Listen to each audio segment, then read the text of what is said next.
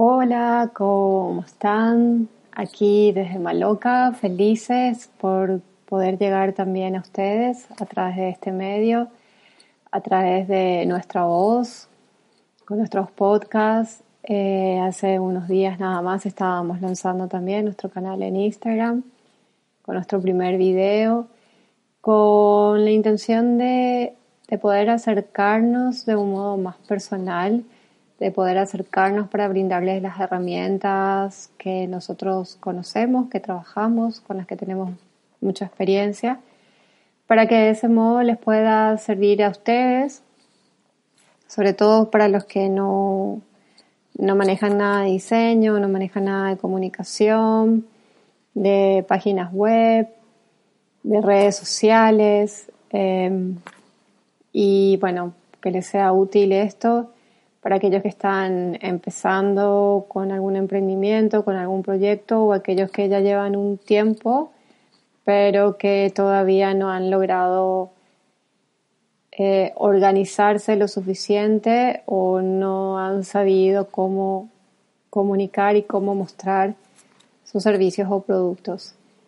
Para empezar, me presento, soy Guadalupe Torres, soy socia fundadora de Maloca soy diseñadora industrial y diseñadora gráfica.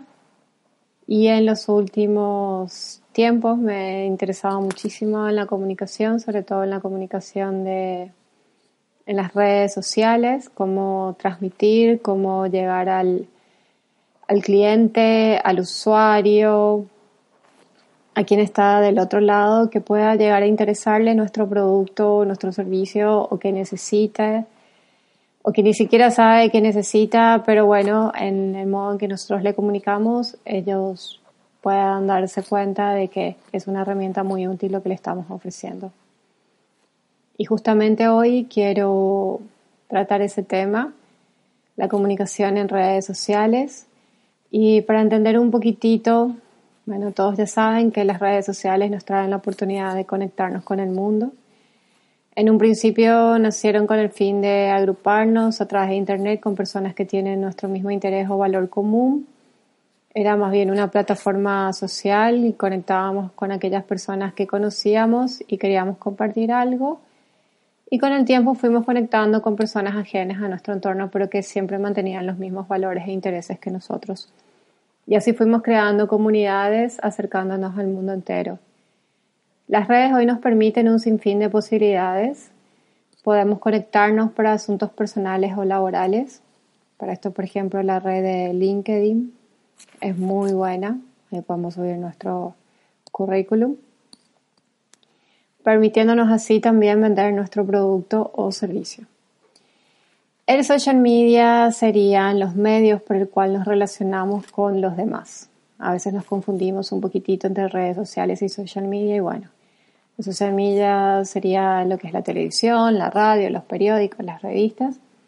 Y hoy lo que son todas las plataformas 2.0 que nos brinda la tecnología de Internet, los blogs, los podcasts y las redes sociales, como bien decíamos hace un ratito. En otras palabras, social media son los espacios donde encontramos la información y las redes sociales son los medios donde podemos generar la conexión, conectarnos y socializar con las personas.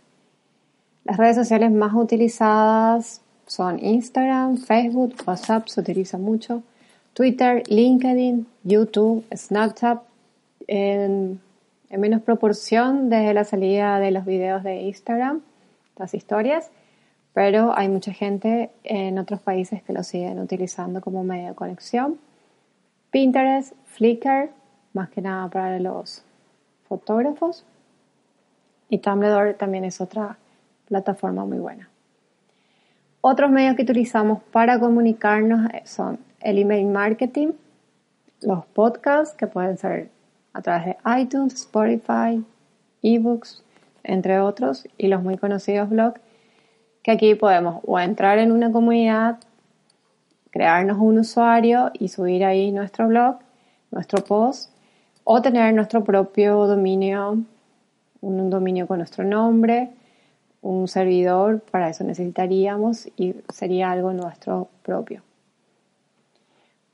Lo que hay que tener en cuenta a la hora de comunicar en las redes sociales sería sobre nuestro producto o servicio, es sobre todo saber que no es un medio para realizar una venta directa. A través de estas plataformas como Instagram no podemos estar posteando solo flyers que indican el valor de un producto o sus características. No se trata solo de tener un lindo diseño o una linda fotografía, sino que hay que generar toda una estrategia de conexión con quienes nos están leyendo. La venta se da a través de esa conexión, de esa interacción con el cliente. Para generar ello, tenemos que conocer muy bien a nuestro público, saber qué quiere, qué le gusta y a dónde estamos apuntando nosotros con nuestro producto o servicio. ¿Y qué queremos lograr? Tener claro este panorama del qué queremos y qué quieren ellos es lo principal conectarnos con ellos creando una relación empática, mostrándonos auténticos y reales. Y esto es muy importante. Hay que ser auténticos, hay que ser reales y hay que siempre hablar con la verdad de lo que estamos ofreciendo. Muy, muy importante. De ahí surge mucho el tema de la conexión. Cuando somos reales, la conexión puede ser auténtica y se mantiene con el tiempo. Después viene el para qué. Esto es importante tener en claro, saber a dónde queremos llegar. Nos llevaría también poder definir cómo lo haremos. ¿Qué queremos? O sea, si queremos vender más, si queremos que nos conozcan o queremos fortalecer nuestra conexión para que sea permanente la comunicación. Y por último viene el cómo. Una buena estrategia es brindarle al cliente algo, algo de modo desinteresado, ofrecerle un servicio, una idea, un tip o un producto sin ser pago, contarles los beneficios desde la experiencia y la sinceridad sin tratar de vender ya. Conocer, conectarnos con ellos a través de nuestra historia, de lo que somos de modo real. Y acá vuelvo a recalcar, de modo real. Por eso también es muy importante que investiguemos mucho de lo que vamos a hablar, sobre todo cuando no es nuestro. Esto va más que nada para las personas que manejan las redes sociales de otras personas. Tenemos que saber muy bien del producto que estamos vendiendo de la otra persona o el servicio que estamos vendiendo de la otra persona para poder comunicar y que esa comunicación sea auténtica, sea real, que no sea superficial. O sea, tenemos que entrar en la piel del creador para sentirlo como nuestro y desde ahí comunicar y bueno, investigar hasta el último detalle. Y cuando es nuestro, obviamente nos sale más fácil porque la idea salió de nuestra cabeza, de nuestro corazón, entonces es un poco más sencillo. Pero de todos modos la comunicación tiene que ser muy, muy, muy amigable. También tenemos que tener en cuenta las plataformas que vamos a utilizar, porque no es lo mismo publicar en Instagram o Twitter. Instagram nos permite explayar un poco más, utilizar imagen, es como que la gente se detiene un poco más. Twitter es una plataforma de información más rápida, de lectura más rápida. Tenés una limitación de caracteres que si bien hoy en día ya aumentó desde el primer día que salió Twitter y ya nos permite subir fotos y videos y GIF y una serie de cosas más, de todos modos no es para escribir demasiado. Y tampoco es el fin de Twitter, entonces no vas a lograr comunicar de la misma manera o llegar de la misma manera en Twitter que en Instagram.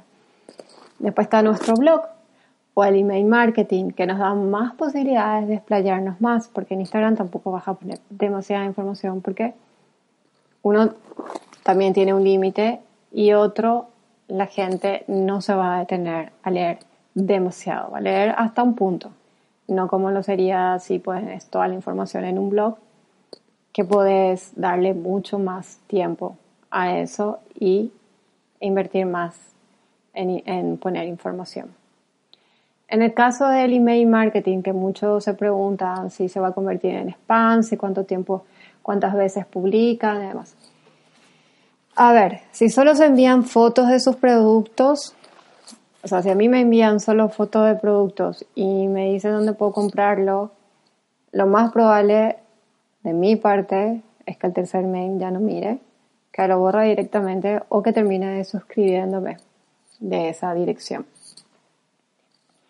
Pero si esa persona me está aportando algo, como en el, caso de una marca de ropa, me está enseñando las tendencias que se llevarían este verano o un tip de belleza, me quedo y voy a estar atenta a seguir recibiendo esos correos porque me gusta la información que estoy recibiendo. No me está diciendo que simplemente le compre su remera o le compre su pantalón. Me está dando algo. Yo quiero ver eso y ahí detrás, o sea, de toda esa información que me mandó, de seguro que me va a mostrar algo y que si me gusta voy a llegar, pero no voy a sentir que del otro lado lo único que quieren es venderme y no les importa mis intereses ni nada, porque eso, esos son las redes sociales, esos son los medios de, de comunicación, la conexión. La gente hoy en día quiere conexión, quiere sentirse, sentir que del otro lado se preocupan también por él, que no están simplemente queriéndole sacar algo. Entonces,